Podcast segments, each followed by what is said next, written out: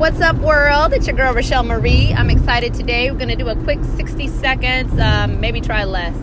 But I wanted to talk about relationships and how your relationships will affect your future, right? So, really quick, I just want you to take a quick evaluation of self and compare and think about the friendships that you have, the relationships that are in your life, from dating to um, work life to friendship just look at all of your relationships and begin to ask yourself, what am I doing to cultivate these relationships? And if you don't know what it is you're doing to cultivate them, then this is a reality check because you're only as great as the people that you surround yourself with, right?